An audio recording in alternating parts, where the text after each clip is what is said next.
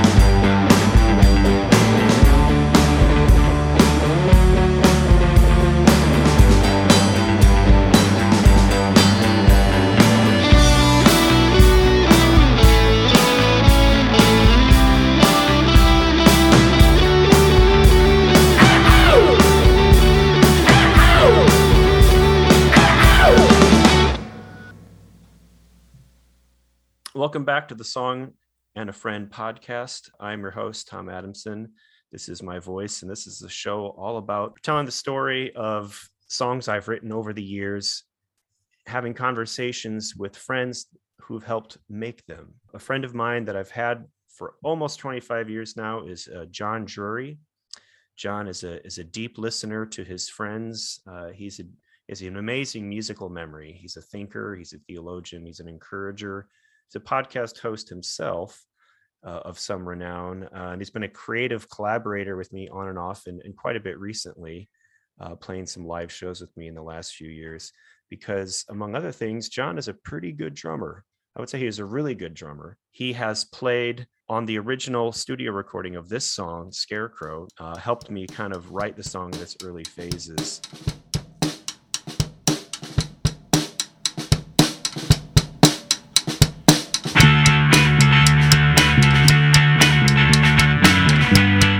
Like to welcome John to the show. Welcome, John. Hi, Tom. Hey, it's good to it's good to be with you uh, through this Zoom call. And I'd like to ask what you think of when you hear the song Scarecrow. Yeah, so I remember us recording it. It may have been in one day or it may have been over a couple. I can't remember for sure, but it was definitely in your garage that had been kind of turned into a room Right. in maybe 2010, 11, I think is around when I would. It'd be solidly 10 when- Okay. when we were kicking it around for the first bit. So I had just moved back to Indiana, having lived in Jersey for almost a decade. Mhm. So we had seen each other socially some when I would visit you in Valparaiso, Indiana, outside Right. Chicago. Um, but we hadn't done a lot of, I think it might have been one of our first musical collaborations. And I hadn't been playing drums very long then, not very long, a couple years. I'd started out on guitar and other things. And um, so it may have been the first time I recorded drums, maybe. I don't know if that's true, but it might be. I don't It's remember definitely early. that at the time. I remember you talking about rec- being in the studio. I knew you as a guitar player. I remember seeing you playing on campus, and then you were in grad school. I would hear recordings of your band through mutual friends. uh, Yeah, I wasn't the-. Yeah, I didn't play drums on any of those records. I'd switched to drums like after those bands had kind of fallen apart, and I'd started playing in those bands. We would swap around Uh-huh. and for fun, you know, at rehearsal.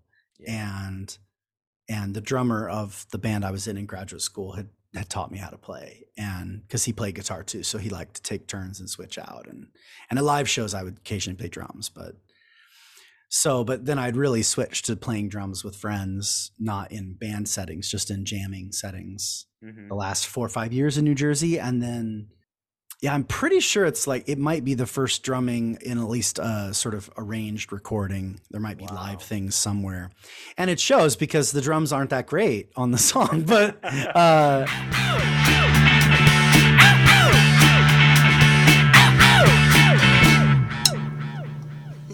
but it's mostly just simple. So that's why the that's why the recording still kind of works despite the Mhm. um but Yeah. whenever we play it live and we've played it live off and on for 10 years now and whenever we play it live i'm all i'm always like well that was so much better than what's on the recording you know? Uh, you know when i hear that recording it there's a certain there's a, a quality to it that was completely accidental.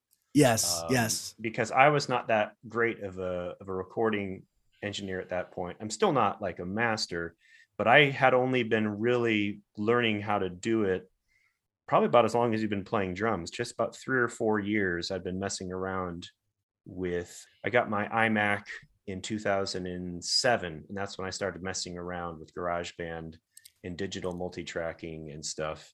And my memory is that when we were recording it it was kind of it was kind of half composed and it was practically a demo in our mind. It was but then we were kind of surprisingly surprise surprisingly pleased with uh-huh. the result and and uh i do have a memory not not on that record but in practicing and rehearsing songs during that period Mhm. of me sitting on a kit and it wasn't it wasn't your kit or mine it was uh monroe's kit. Mhm, that's right who was your regular drummer at the time then and and i assume is doing one of these episodes. Yes we Um, recorded one last week. Yep. great. And so but i remember sitting on his kit and having a bass guitar in my lap.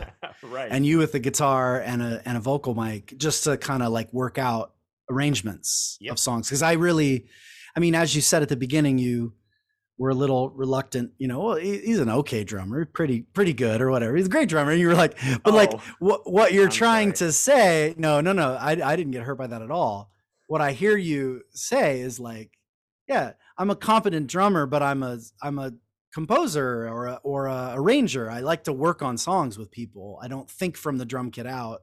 mhm, I think from the song back to the drums. And so that's so true that's true You- and so you- we've had fun working together not because of like chops that I can provide, but because we literally you can come with a half uh-huh. half half composed song and we actually kind of develop it together and I enjoy that. I mean, I don't claim any credit for that. I just mean uh I feel like there's a sounding board dynamic that we have together. And I don't have song ideas, so I don't really I don't really write songs. Um but I love I love uh arranging would be the way I would think of it. Uh, Mhm. arranging people who have a song idea and then want to develop it uh in an in terms of arrangement which is where and in rock and roll the drums are central to that because the drums really set the arrangement of what's going to happen elsewhere in the recording right. you know it's, so it's the architecture of the song. You can't decorate it until you've got the walls built, and that's why it's a both and. Really, I mean, I think uh, as long as we're psychoanalyzing my intro, I let off with. we're we're a, a deep listener uh, and have a great musical memory, and you do like you remember these little bits of things we've tried seven years prior. You know, like uh, the parts to songs from albums that came out from bands 40 50 years ago. Like it's just this amazing thing which is why um that's the first half of why i love playing drums with you but the second half is that it's just so much joy in your playing you just love doing it and uh, I think that's evident in these recordings. The little EP, there are three songs that came out of this session.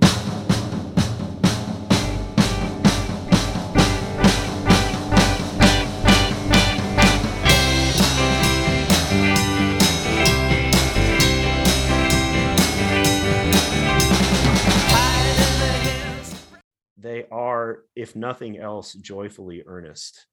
Uh, yeah, that sounds about right. but but I think that's what makes the song fun to play and to keep coming back to this particular song because it kind of stands out as the best of the batch from that EP. But um, there's something to it, like just the whole song is just about the joy of music making and the joy of friendship. It's time to dress.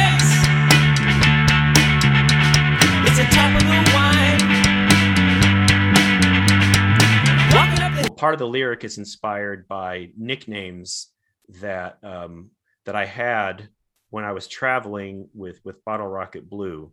Back before we all had like really reliable cell phones, um, we would travel with little um, walkie talkies. Ah, in the first two year, uh, first year and a half of the band, uh, we didn't have a reliable van that we shared to and from gigs, so we'd sometimes be in two or three vehicles. And our bass player got these little like um, walkie talkies that would maybe go 100 yards or so, and so we had little CB handles for each other that were based off of a scene in the Wes Anderson movie Bottle Rocket, uh, because in in the robbery scene, the characters all give each other these weird uh, nicknames, CB handles for their for their radios: Bird Dog, Scarecrow, Jackknife, and uh, that's what we would say to each other on these Bottle Rocket trips through our walkie talkies. We're like, "Bird Dog, we need a pit stop coming up," and then then we get off the highway. This is like 2003, 2004. And then we started traveling in the same van all the time. Then that kind of went by the wayside. And then, uh, of course, then by the time the band ended, you know, it, everybody had really reliable cell phones. Now give Jack Jack, Bird Dog, Scarecrow.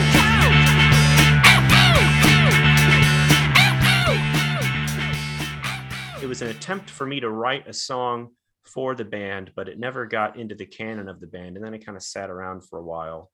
And then once the band folded, I revisited it. Ergo, the story you just heard from John, uh, coming into the scene a couple years after the band folded. And I'm like, well, I want to start writing some of my own music.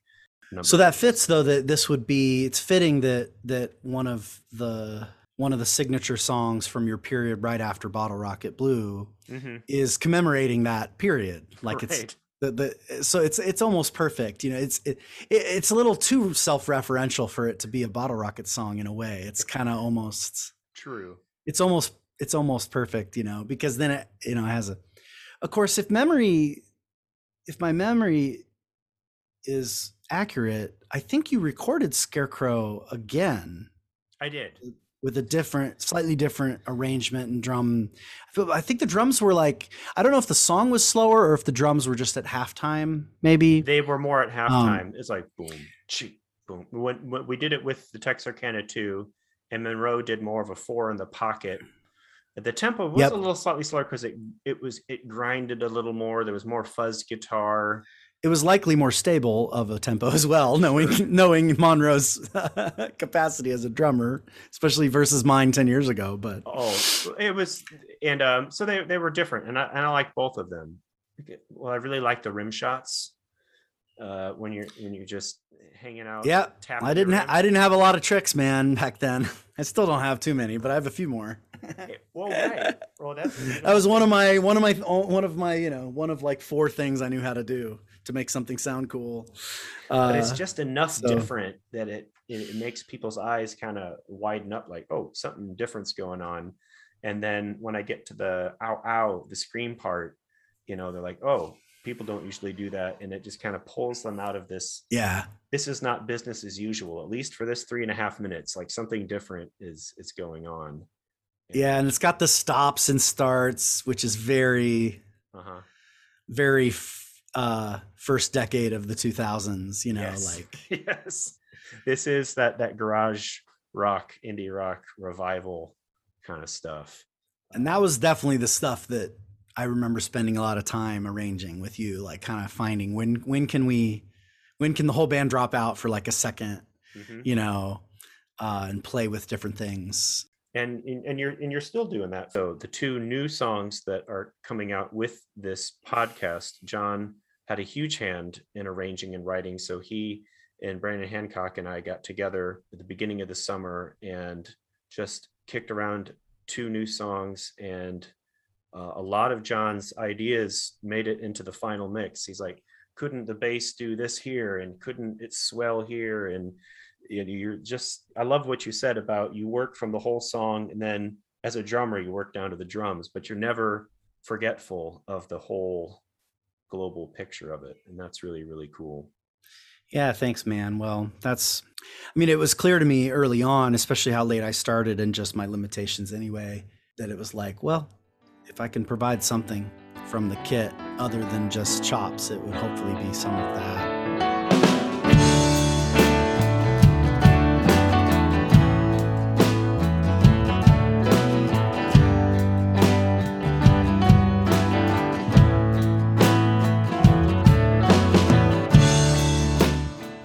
Yeah, no, I, I I love doing that. I love Scarecrow. It's such a blast, and it ha- it's had a whole new, like it's I- maybe you already mentioned this, uh, but it it's the we use it as the theme music for my Mhm. podcast, and that kind of that kind of brought it back to life amongst our friends, and kind of gives it some yeah a weird kind of listenership. And part of it is because it's a fade in, yes um, yes and so it works. It just works really well.